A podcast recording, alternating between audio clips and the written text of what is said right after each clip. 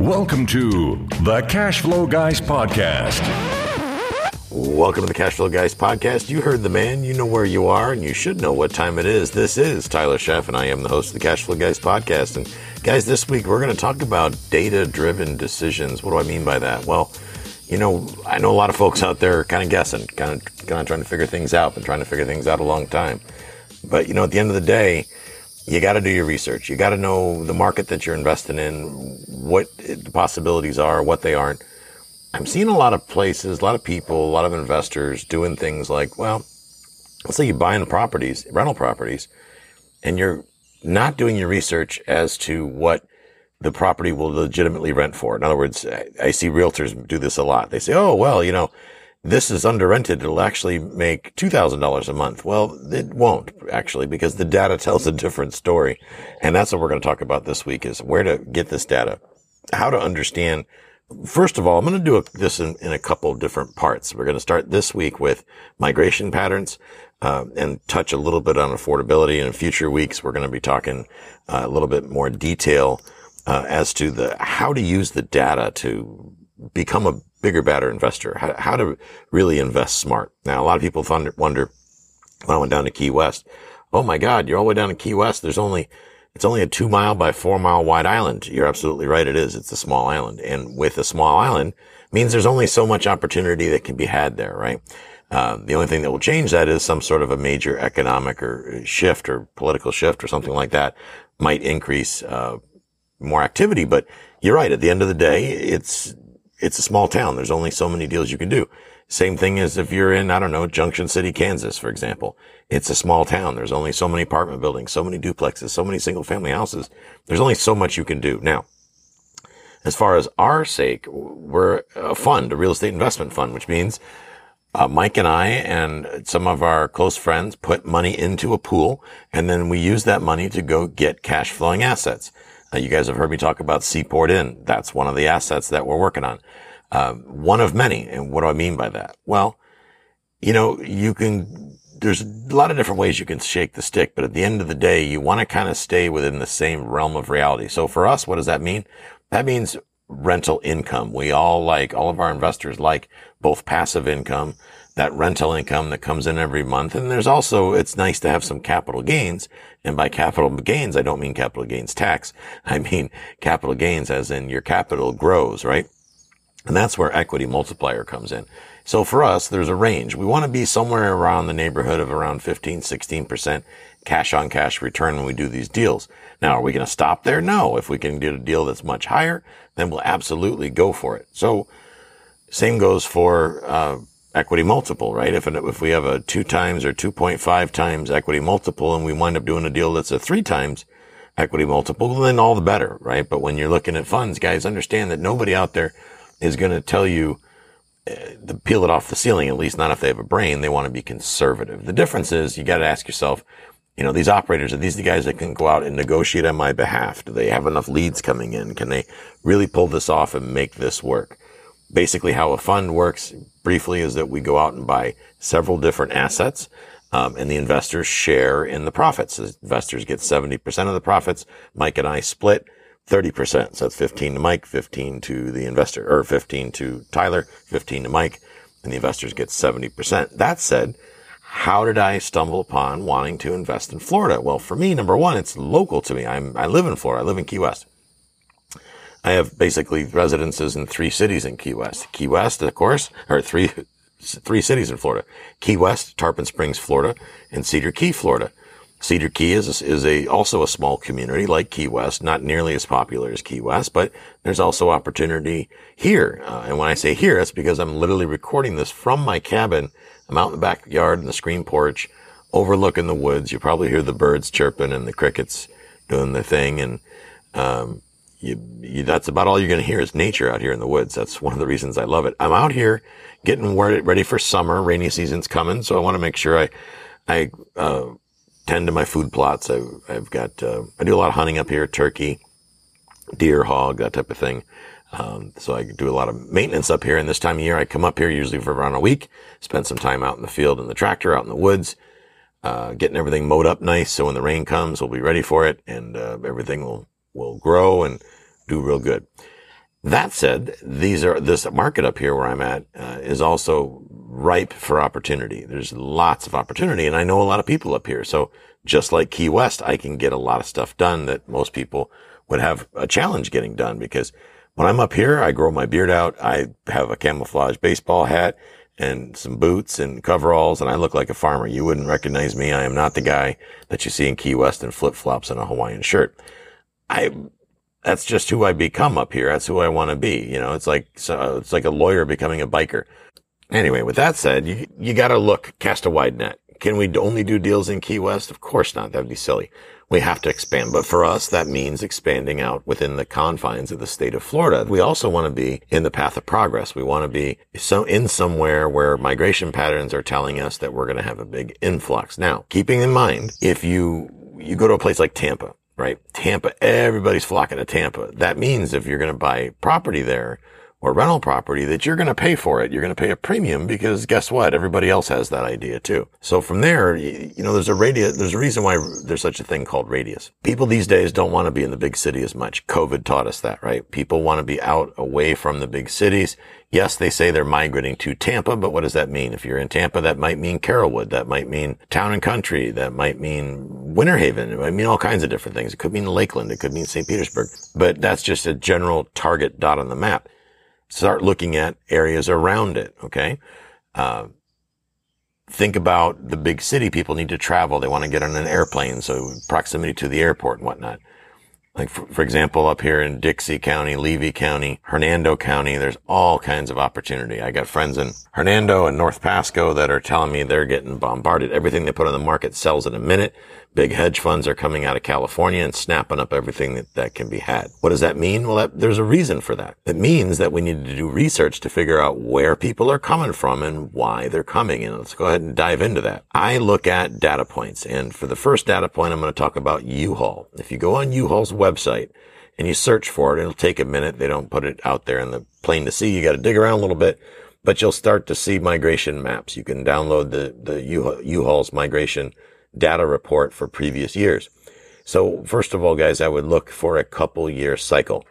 Uh, I generally like to go back a good three, four, five years. Tell me that shows me that there's a solid trend that this isn't a brand new idea, um, but there's a little bit of um, forethought, a little bit of social proof, if you will, to what's happening. So in that data point, in U-Haul's data point, it says the top three states for migration in 2020, migration being inbound migration, which means people moving to these areas in 2020, the number one was Tennessee. In 2020, number one was Tennessee. Number two was Texas and number three was Florida. Now I can tell you from experience, I was up in Tennessee in 2020, early in 2020, and I can tell you that when you look at the Nashville skyline, there is more cranes and construction going on in the city of Nashville than any place I've ever seen. And keep in mind, before COVID in 2020 and late 2019, we were in the, we were retired on the road in the motorhome. So we traveled basically from Florida up to Tennessee and then out to California. So I've been through Phoenix, uh, San Antonio, Houston, all these big cities, New Orleans, and nowhere did I see construction to the tune that uh, Tennessee was up to. So now let's look at 2021. Same data points, 2021. Number one for migration was Texas. Number two was Florida. And number three was Tennessee. So Tennessee slid to the back of the, of the top three. Texas took the first position and Florida took second. Now, keeping in mind that Texas is two, at least two times, if not three times bigger than Florida, doesn't surprise me. What's happening is a lot of folks that we're seeing on these migration maps, a lot of people moving from the West Coast, California, Washington State, Oregon, uh, moving east. They want to get out of that. I don't know whether it's that it's a socialist utopia or what the story is, but they want, the expenses are high. Polit- politics are a train wreck out there. The state of California is broke. There's all kinds of reasons why people are moving. And when they are, they're moving to Texas first and then everybody, and then of course to Florida and Tennessee. Guys, understand that data is just that. It's an, it's, it's a sampling, a random sampling done by surveys and, and how many, who rents moving trucks, like for example, U-Haul. Their data comes from who's renting uh, moving trucks because they could see somebody rents a U-Haul uh, in California and drives to, to Florida. Well, there's a, there's one statistic for the list. But this is just one data point because not everybody uses U-Haul. Keep that in mind. Some people use a mover. Some people use Hertz, a truck rental. Some people use like something like pods where they put their stuff in a pod, have it shipped across the country. So let's look at another data point. We want to look at North American van lines. North American van lines stats say the Carolinas, Tennessee, Florida, Arizona, and Texas are the top destination for movers. The top five states for departures, this is important because if you're either renting property in one of these areas, that, that I'm talking about Tennessee, Florida, Arizona, and Texas, if you're a landlord or you're somebody that's thinking about selling your house, these migration patterns, as far as where people are departing from, is also valuable, valuable data because it helps you understand where you should be doing your marketing. In other words, if you got a house in Florida and you know that Florida is the top three for uh, people moving in, I would do my marketing not so much in Florida. I would do my marketing in Illinois, California, New Jersey, Michigan, and New York. Those are the five states. Is that five? Yeah, five states that are the top five states for departures. Again, that's state of Illinois, state of California, state of New Jersey, Michigan, and New York. All five are blue, what they call blue states or Democrat states, and there's a mass migration. People are moving the heck out of the blue states. Um, those are also amongst the top 20 most densely populated states. People are tired of being crowded. They don't want to be around each other. COVID freaked people out.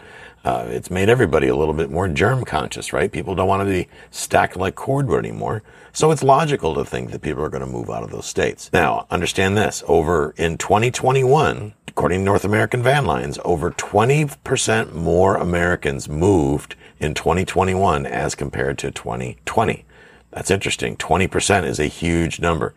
Um, new remote work opportunities enabled an estimated 14 to 23 million Americans to relocate in 2021. So that's that's a crazy number of people. Top three factors for moving are cost of living, proximity to family, and work flexibility. So think about that. You're guy or girl or people or a fund that's buying property in Florida, rental property, you are going to have a pretty much unlimited flow of tenants coming in. And it's reasonable to think that somebody from California is used to paying a lot more rent than somebody from, I don't know, Iowa so chances are you're going to be able to get pretty strong rent. Now, that's unfortunate for the people that currently live in Florida or wherever you happen to own rental property. But at the end of the day, I'm a landlord and that's exciting, right? So you got to be paying attention to this, whether either you're a landlord or you're a tenant if you're moving here. Keep in mind, not everybody that moves to these states is buying because a lot of people cannot buy for whatever reason. Interest rates are climbing. When interest rates climb, that's going to affect affordability guy that qualified for a million dollar mortgage yesterday, uh, when the interest rates went up by a point or something overnight or 0.75, well, that guy no longer qualifies for a million dollar house. He may now qualify for a, a $950,000 house, maybe a $900,000 house. But every time the Fed does a rate increase, home affordability suffers because people can no longer qualify for the same mortgage payment they could before. They qualify for the mortgage payment, but that mortgage payment comes from a higher interest rate, which means the principal amount needs to be less. So it's either you shift down and buy a, a cheaper house or you pick up the difference in cash. But nonetheless, you got to make some radical changes. Now, I know a lot of people say, oh, that's going to cause the market to crash. I'm not here to, with a crystal ball to decide whether or not the market's going to crash. Frankly, I think that the migration patterns are telling us a different story because if you're in Kansas or something, or in California, then yeah, you might be seeing a market crash in, at some time in the near future. But if you're in, in Florida or in one of these other states, Texas, Tennessee, I'm going to beg to differ. I don't really think that we're going to see a market crash like a lot of people uh, are talking about. Uh, a lot of folks, you know, they're doing it for clicks and whatnot, doom and gloom. I get it, but the data tells us a whole different story.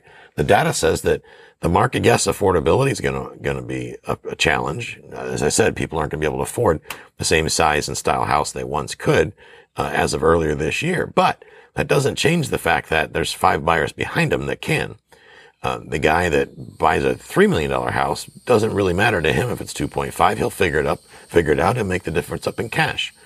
The bottom line is this. The bus is leaving the station with or without you. That's why we're doing things the way we're doing. Now, I could have very well gone and done an apartment syndication, and there's absolutely nothing wrong with apartment syndications.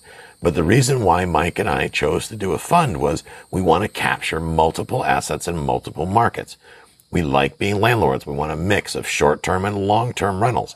That's the type of mix, guys, a good, healthy mix that helps keep us, I won't say the words recession proof per se, but helps shield us from radical changes in the marketplace.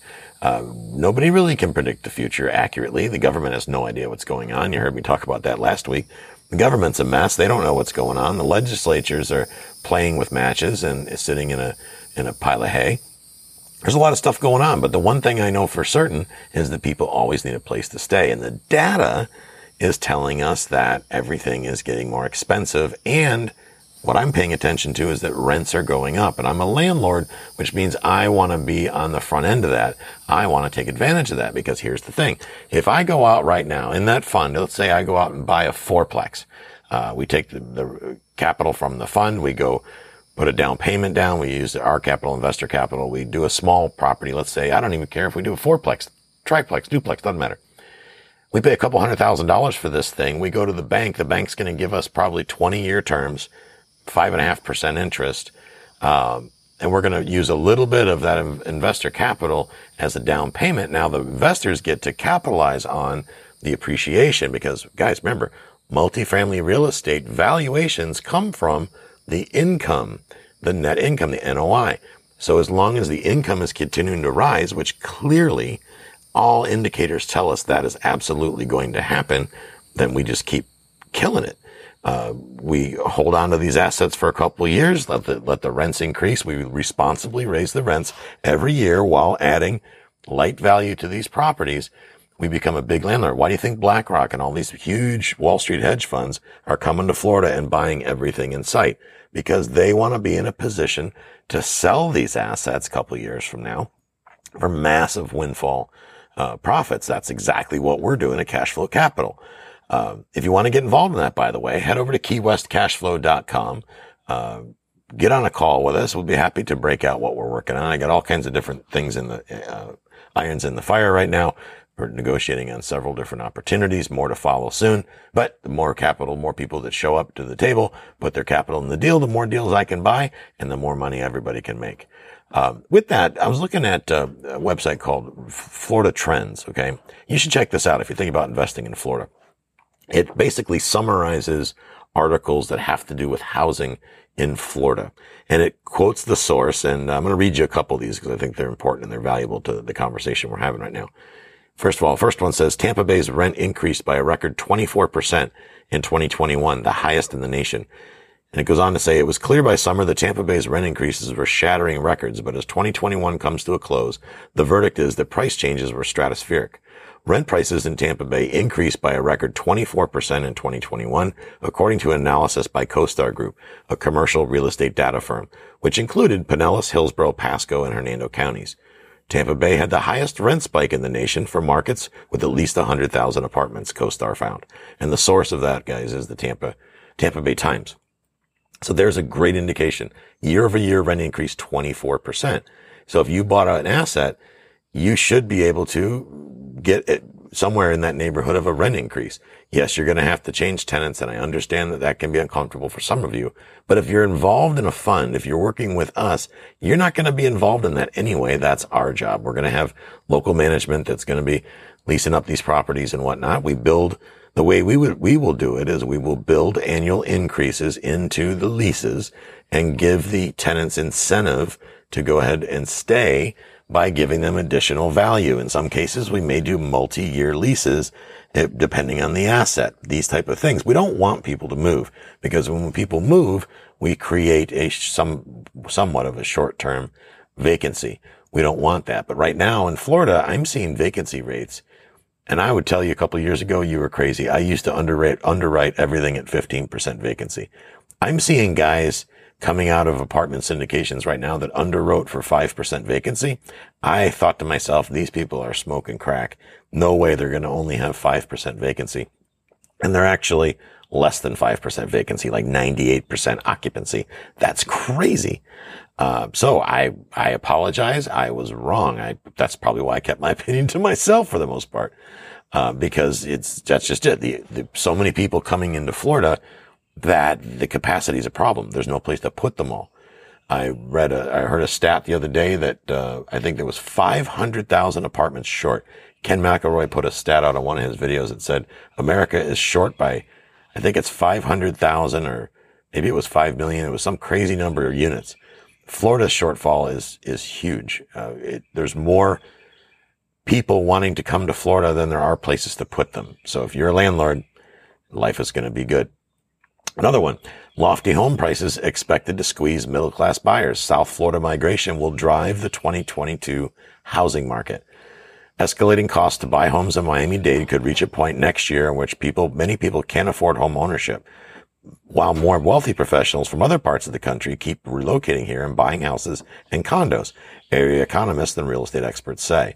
The housing market is also certain, also has certain homeowners sitting on the sidelines opting to stay in their homes rather than looking to sell and buy another house at seemingly high end the seemingly high end of the residential real estate cycle. And the source for that one is Miami Herald. So you might think, oh my God, that means the market's going to crash in South Florida. It does not mean the market's going to crash in South Florida. It means there's going to be less inventory, which is going to probably run prices up even higher. And it also means that rents are going to increase because there's no place to buy. If you want to live in South Florida, you may be forced to rent because you simply can't afford to buy there. That's what that stat's telling me. Florida remains top destination in, in great COVID migration. This one is from December 2021 from Real Estate Weekly.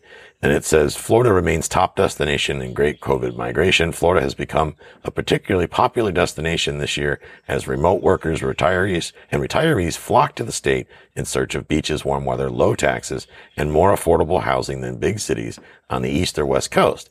Net inflow to Miami has nearly tripled since this time last year and net inflow to Tampa has nearly doubled with New York as the number one origin for redfin.com users moving to both areas. Real Estate Weekly. So there's a clue, guys.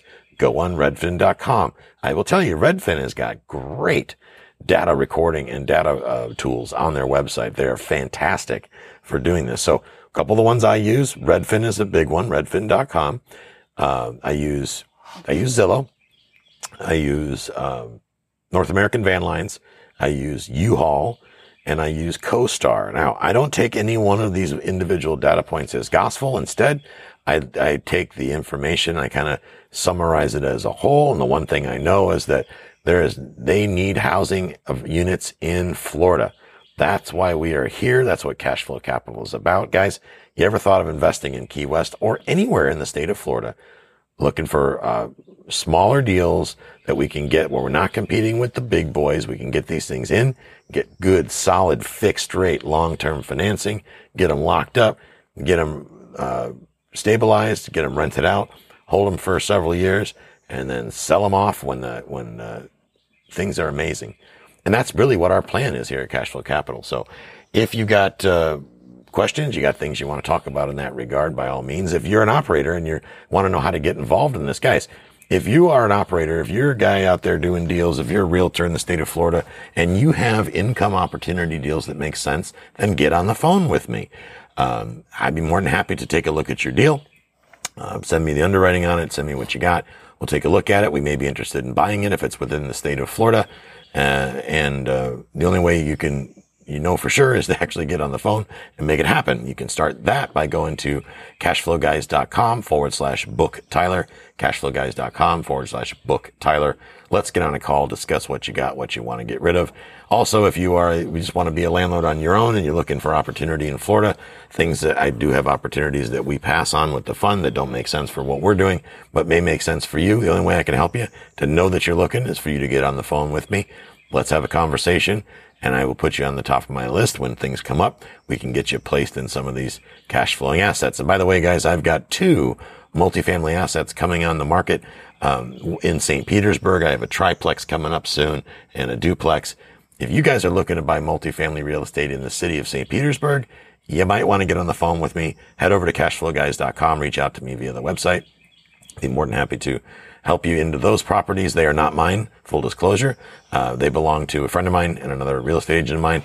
I am his listing agent, so I'm going to be the listing broker on the deal.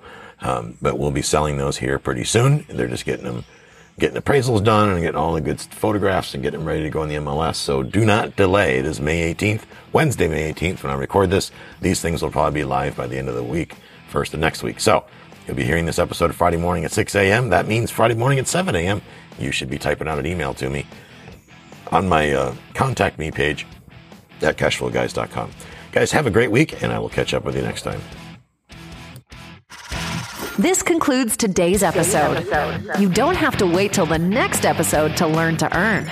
Head over to cashflowguys.com and contact Tyler and his team for more powerful tips and ideas so you can start generating multiple streams of income and escape the rat race.